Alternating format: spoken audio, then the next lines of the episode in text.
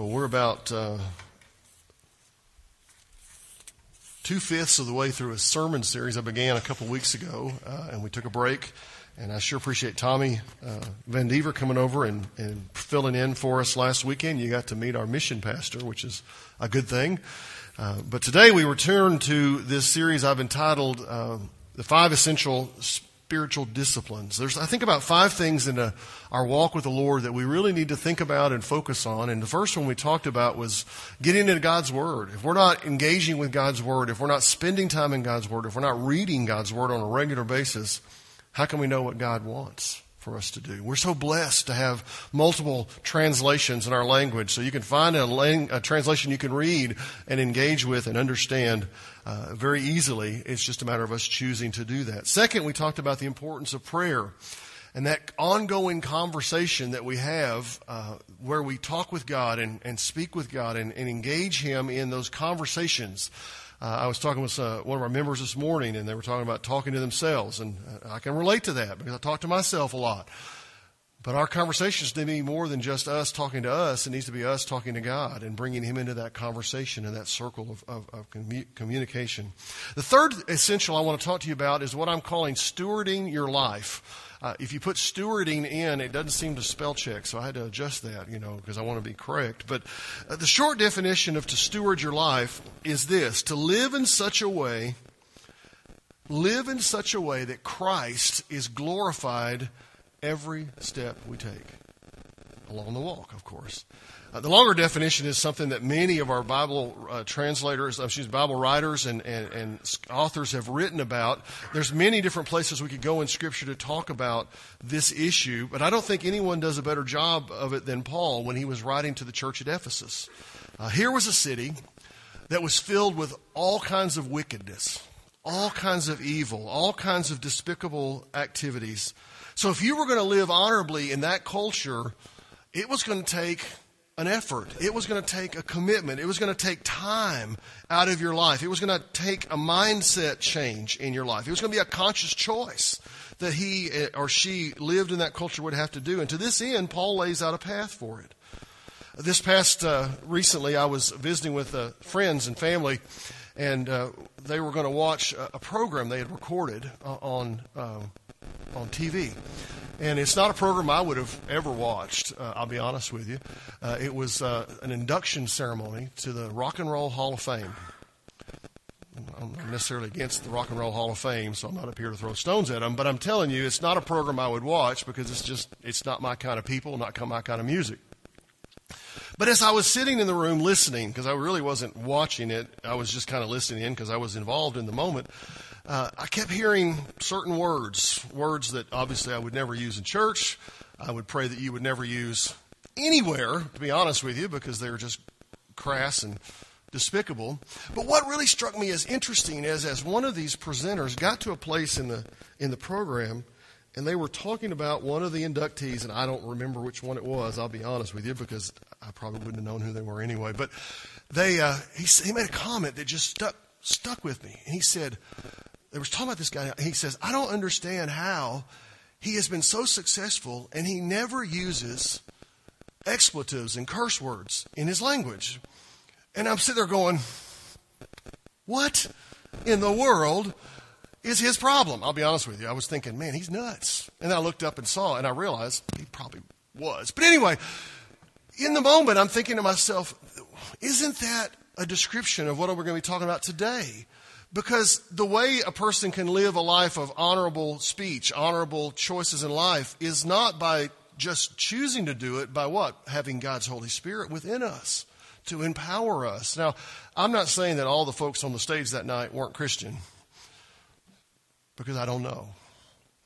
But I do know this when we let God steward our lives, when we choose to be actively involved in leading our own lives with God's power, our lives look different. And that's what Paul talks about in Ephesians chapter 5. What he begins with is one big commitment and four outcomes.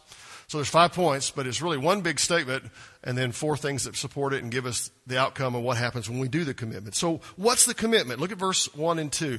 He says this, therefore be imitators of God as beloved children and walk in love as Christ loved us and gave himself up for us and a fragrant offering and sacrifice to God. So what, what's he calling us to here? I really think it's simply this, to imitate God. He's, it's a commitment that says, I'm going to imitate God. And you're going, that's so easy, Patrick. Let's just do that.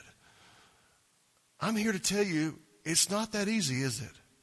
And yet, it's the high calling to which God calls each one of us who has surrendered our lives to Him. So as Paul is heading toward the end of the letter, he gets to the Lord, uh, church at Ephesus. He, he hits what I call the so to summarize button. You know, when you hear a preacher say that, you know you got 10 more minutes probably. But, but that's kind of with Paul when he'd write, he goes, so finally, and you go, he's only halfway through the letter. How can he be finally already? He's not. He summarizes here. He does it with a therefore. He goes, therefore, Get this. Get, therefore, Paul says, listen, this is an indicator. I'm about to summarize some things for you that you need to hear. These are some salient points that you need to have in your life. These are things that you need to get. And I think his theme is this, what I would call how to steward your life. You know, what is he talking about steward? Stewarding is not a word we use much anymore. I get that. It's kind of an old, archaic word, but it really means to this, to guide, to control, to, to determine your pathway, to steward your life. Uh, in a real sense, when you leave the church today, if you're the one driving, you're going to be stewarding a car. And if you're not holding the steering wheel, you're not going to be stewarding the car, okay? You got, got the picture there. It's the one who's in control, one who's making the choices. Are we going to go left or right? Are we going to go this way or that way? And that's what he's talking about because he's saying this. He says, you need to be what? An imitator of God. That's a high call. That is an absolutely high calling for us. It's a simple statement, but it's a difficult directive to carry out. So well, all we have to do is do this to just, oh, just be holy like God is holy. Wow. Is that easy? It isn't. But in order to steward our lives in a God honoring manner, what better way to lay out the clear cut decision to be made by every follower of Jesus? For this is certainly the essence of the decision. When we surrendered our lives to God, to Christ, and He said, What? Follow me. That means I'm going to follow you. I'm going to look like you. I'm going to walk like you. I'm going to live like you. I'm going to go like you. I'm going to talk like you. I'm going to live like you. But for us to do that, we have to lay out this decision. When we do it our way or when we do it God's way. See, God's way is not like our way. Y'all understand that. We do understand that. God is not like us. He operates in ways that we can't understand. We can't see it all. We don't fully get it. But He does give us patterns upon which to build our lives and ways to live our lives. And, and we are then called to choose to walk in love. That's what He follows. The first thought there is this part of this commitment is, though, we're going to walk in love. Earlier, I prayed about this season of life. I don't know about you, but sometimes family's hard to love, aren't they? Am I the only one? We get to go have meals and hang out with people that honestly we sometimes don't see except at holidays, right? And when we leave, we're going, Praise Jesus, we're gone. Okay, I'm not the only one. I'm glad to hear that. But that does not exempt us from the call to what? Walk in love, to speak love. Why? Because that's what Christ did for us. He loved us. Jesus phrased it this way A new commandment I give to you that you love one another. Just as I have loved you, you are to love one another. By this, all people will know you are my disciples if you give to the Lottie Moon Christmas offering. Ultimately, it's we have love for what? One another. See, the highest form of imitating God is this to love one another just like He loves us. Do you know how God loves you? Unconditionally, completely, totally. He accepts you with all of your wonderful and amazing flaws. And yet, so often, we can't do that to one another, can we? We hold each other to impossibly high standards and we don't show His love. Is it easy? No. Is it worth it? Absolutely. See, ultimately, the commitment takes a serious sacrifice on us because we have to sacrifice what? Our preferences, our wants, our desires, so that we can come in alignment with God's heart and with God's mind and go His direction instead of ours. And that commitment, my friend, will reap amazing benefits as Paul lays out in the next few verses. His first benefit that he gives us is kind of one that you go, that story you told about the show kind of illustrates, yes, it does.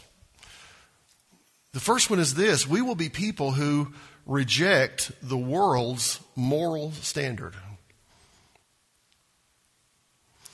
Look at verses 3 to 5, and you're going to go, Well, we're going to get into some things. I hope my kids aren't listening. Well, I'm going to be very sensitive, parents. Don't worry. He says, But sexual immorality and all impurity or covetousness must not be named among you, as is proper among saints. Let there be no filthiness or foolish talk or crude or crude joking, which are out of place, but instead let there be thanksgiving. For you may be sure of this that everyone who is sexually immoral or impure or who is covetous, that is, an idolater, has no inheritance in the kingdom of God, the kingdom of Christ and God. So with this significant commitment of imitating God laid out, there's several outcomes and realities that begin to flow into our lives and begin to show up. And the first of these is this. We look at the world's moral standard. And you're going, they don't have one. Yeah, they do. It's just not a biblical moral standard. Their moral standard is Katie bar the door.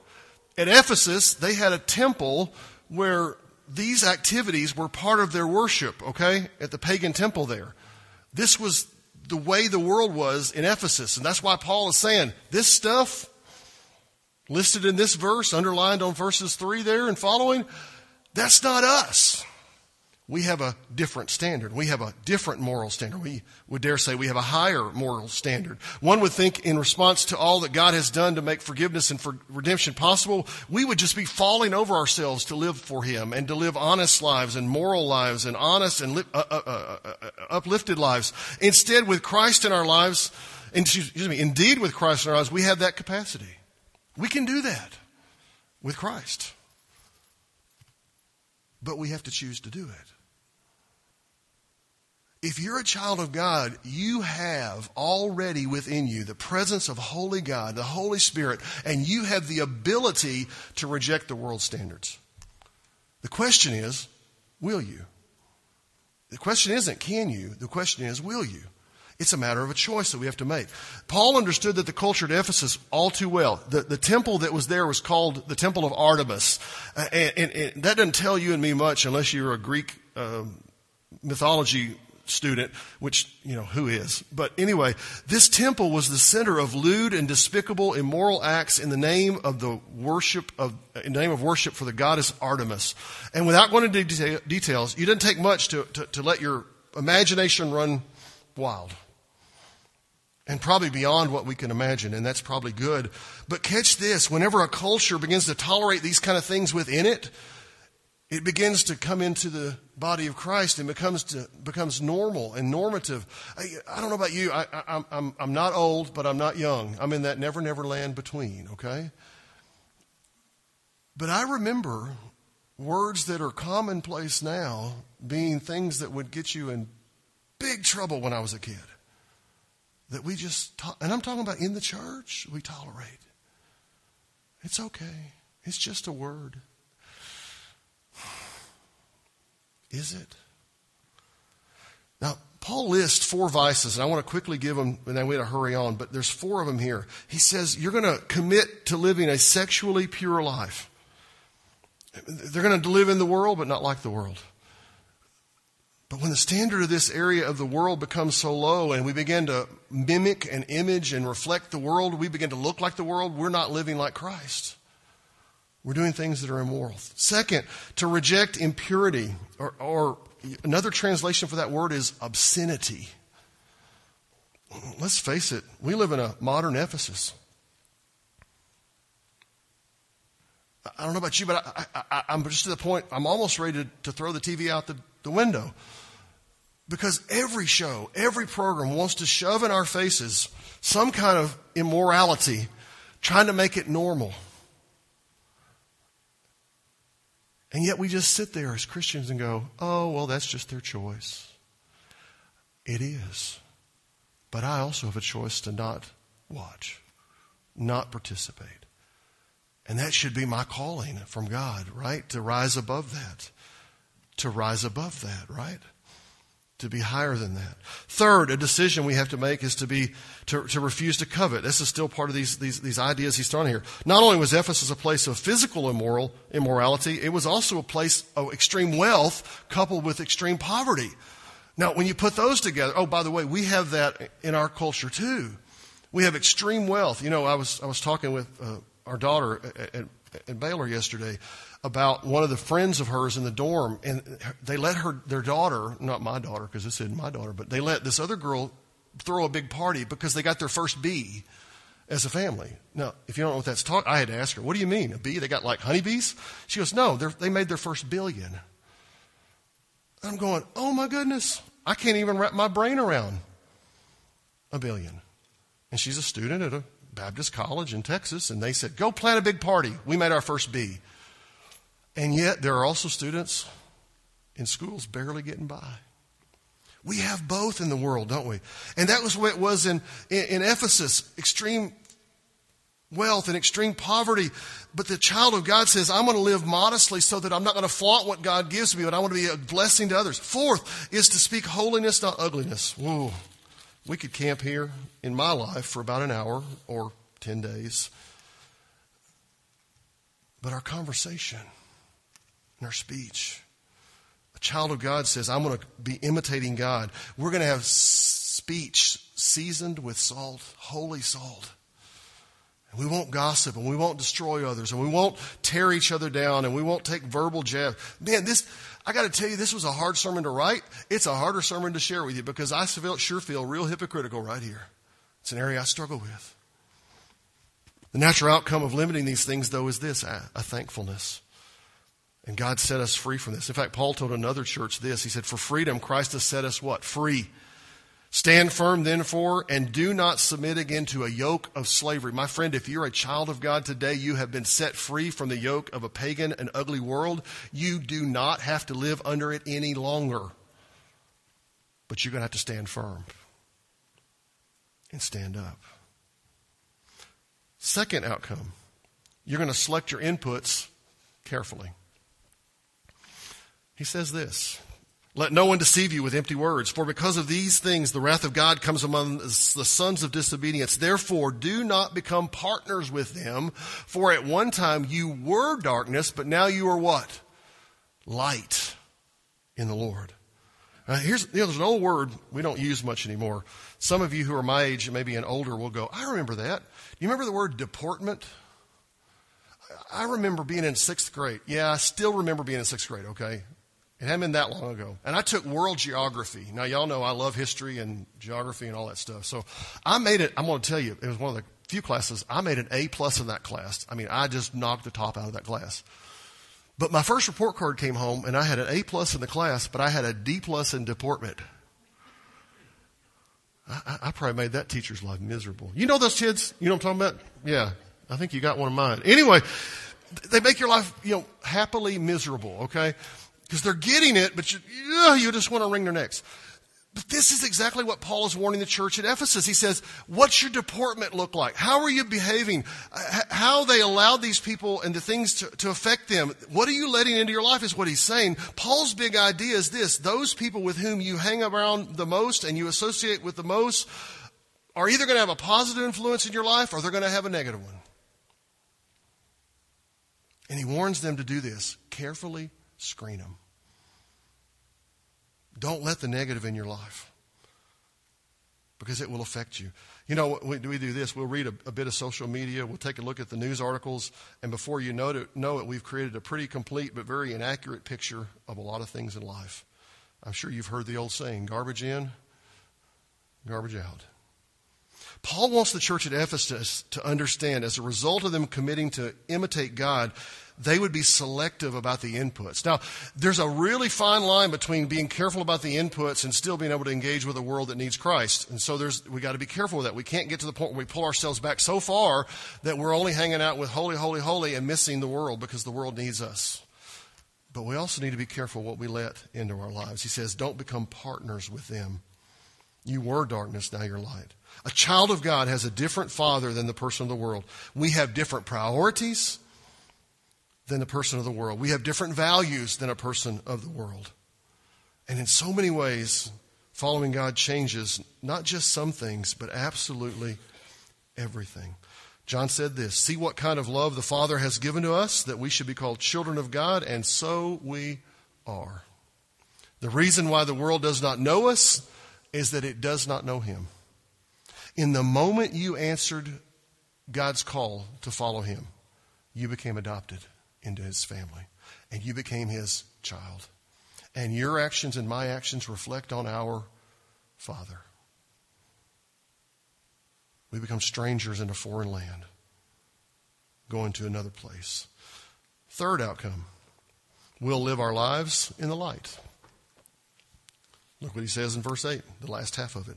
Walk as children of light, for the fruit of light is found in all that is good and right and true, and try to discern what is, is, pleasing to the Lord. Take no part in the unfruitful works of darkness, but instead expose them. For it is shameful even to speak of the things that they do in secret. For when anything is exposed by the light, it becomes visible. For anything that becomes visible is light.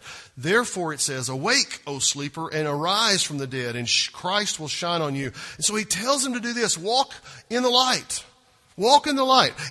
Isn't that's that's kind of the, the theme of this whole series we're talking about is this walk that we're on of walking with the Lord, walking with Christ, letting Him in, in cover us and immerse ourselves into His presence. And He makes it perfectly clear we simply cannot live a life under the Lord on our own, but we have to take a hold of our lives and say, God, with Your power, with Your strength, I'm going to live for You. I think we have to do that on a regular basis. However, that goes exactly opposite, doesn't it? How many of us live our lives. We've let our days get filled with a lot of stuff. You know what I'm talking about? I'm not talking about just the holiday season. I'm just talking about life. We fill our lives with stuff that in the end has no eternal value, no eternal impact, no major difference other than there was a little less dust in part of the house. And we let the immediate and the pressing to take priority of the things of eternal value. And we let the things that seem so pressing right now push aside the things of God. And in the process, we live not in the marvelous light of God, but we live in the darkness of a world. I don't know about you. I think, I feel that we, our lives are pressed on every side, aren't they? But we can't really figure out the source. We can't figure out what's going on. We don't know really why this is, where this comes from, what's going on. And we'll find ourselves with responsibilities and frustrations and, and, and things that we have to do, but in the process, we leave God out of the center. And we're going to find ourselves in busy seasons, even with following the Lord, but they'll have meaning as we reject darkness and choose His light light filled pathway instead. I'm reminded again of the parable of Jesus. I've referred to this one several times this fall. It's just been real meaningful to me. It's not a new one. Y'all know it. You've heard it. It's the parable Jesus told about the soils and the seeds that were thrown on those soils and how some seed fell in good places and some in bad places and some in rocky places, and all those kind of things. Well, here's what he said about one particular seed, and I think it's the one that is probably most appropriate to you and me in our culture, especially, and probably in the Ephesian culture as well. It's the seed that fell among the thorns. You remember that one? And it came up, it started to grow. But then the thorns did what? Choked it out. Doesn't that happen to us a lot spiritually? We get choked out by all the other stuff. This is what Jesus, when he explained the meaning to his disciples, he said this As for what fell among the thorns, they are those who hear, but they go on their way as they go on their way, are choked by the cares and riches and pleasures of life, and their fruit doesn't mature. I think far too many of us are like that. We let the things of the world choke out God's presence in our lives. So what do we do? We got to make a decision. Says, I'm going to follow. I'm not going to let this stuff take me aside. I'm going to be faithful. And then the fourth outcome is this: we'll walk sensibly unto the Lord. That's why Paul says this Look carefully then how you walk. That's, that's our, our big word for this series the walk. Be careful. Look carefully then how you walk, not as unwise, but as wise, making the best use of the time, because the days are what? Evil. But I tell you what, the Ephesian church got that. I pray that we get that. The days are evil, folks. The world we live in is not a nice place sometimes. He says, Therefore, do not be foolish, but understand what the will of the Lord is. He makes it explicit how committing to imitating God would transform your life and my life. You see, in this life, we weren't allowed, we aren't really allowed often to decide what we're going to face. Y'all, y'all, probably figured that out at this point in life, right? You, you, you, don't get to choose when your parents die. You don't get to choose when you get laid off from a job. You don't get to choose when the economy goes crazy and costs go up and things are difficult to find. You don't get to choose a lot in life. But you do get to choose how you'll respond to it. You do get to choose how you respond to what comes your way. A person committed to imitating God understands the ways we walk are actually fully in our control. You go, well, I don't have any control over my life. You may not have any control over the circumstances around you. You probably don't have any control over your spouse, really. You may think you do. You don't really have control over your children, though you think you do. You don't really have any control over the people you work with, though you might think you do, because they have their own minds and wills as well. The one person you do have control over and responsibility for is yourself. We live in a culture we love to blame everybody else, though, don't we? It's their fault. It's his fault. It's her fault. It's the Democrats' fault. It's the Republicans' fault.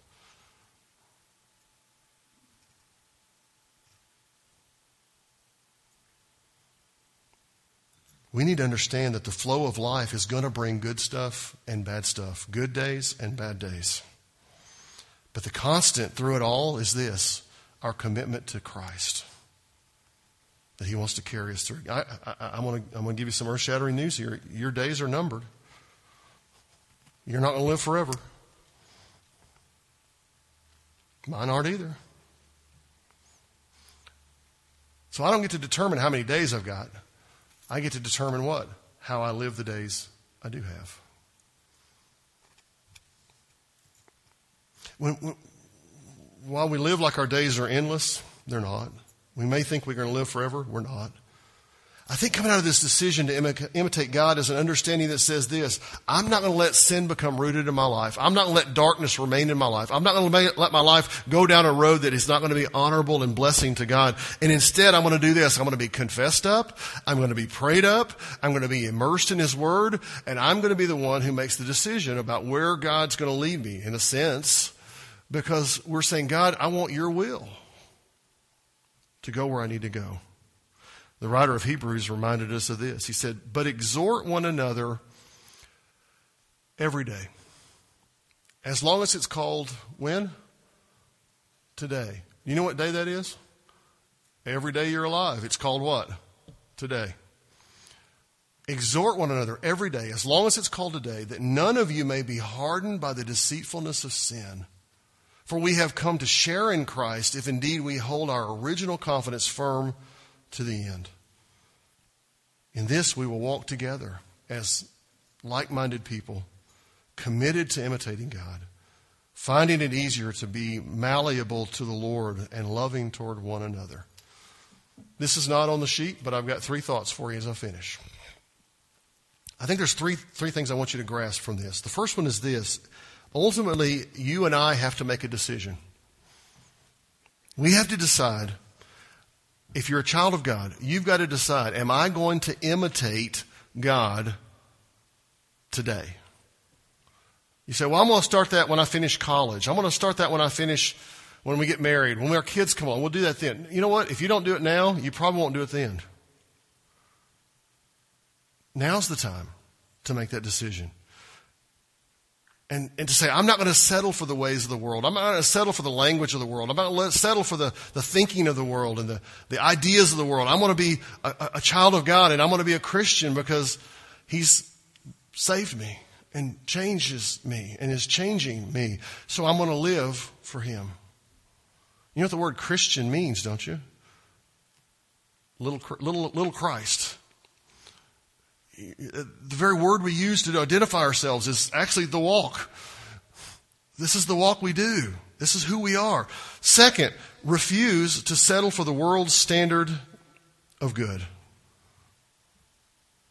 If you hadn't noticed, the world's standard of good continues to decline. It doesn't take much to look very moral anymore. Have you figured that out? Have y'all figured that out? It doesn't take much to look good in this world anymore because the world's standards are so pitiful. And yet we keep going, well, I think I can meet that standard.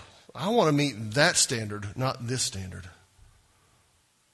Is it frustrating at times? Absolutely. But we are called to the high calling of God that we need to aspire to. And then, third, maybe you're here today, you don't know God. It's hard to live like God, it's hard to imitate God if you don't know God. Maybe there's an opportunity for you to give your heart to Christ and to let Him begin to transform you from the inside out. We're going to have a moment of invitation where maybe you need to respond. Maybe you just need to come and pray. Maybe you need to stay in your seat and pray and say, God, I'm tired of living like the world. I want to live like you. I want to imitate you. Maybe you need to know him. We'd love to share with you what it means to know Jesus. Let's pray together. Father God, we thank you so much for the day that you've allowed us to come together, to worship, to sing, to pray, to consider your word. Father, help us learn to be people who shepherd our lives in such a way that you are in the center of everything we do, that you are honored in our speech, in our associations, in the media choices we make, in the life that we live. God, we've only got one life to live. And we want to live it for you. We want you to be honored in us. God, I pray for those who maybe need to respond in some way. Father, give them that faith to take a step.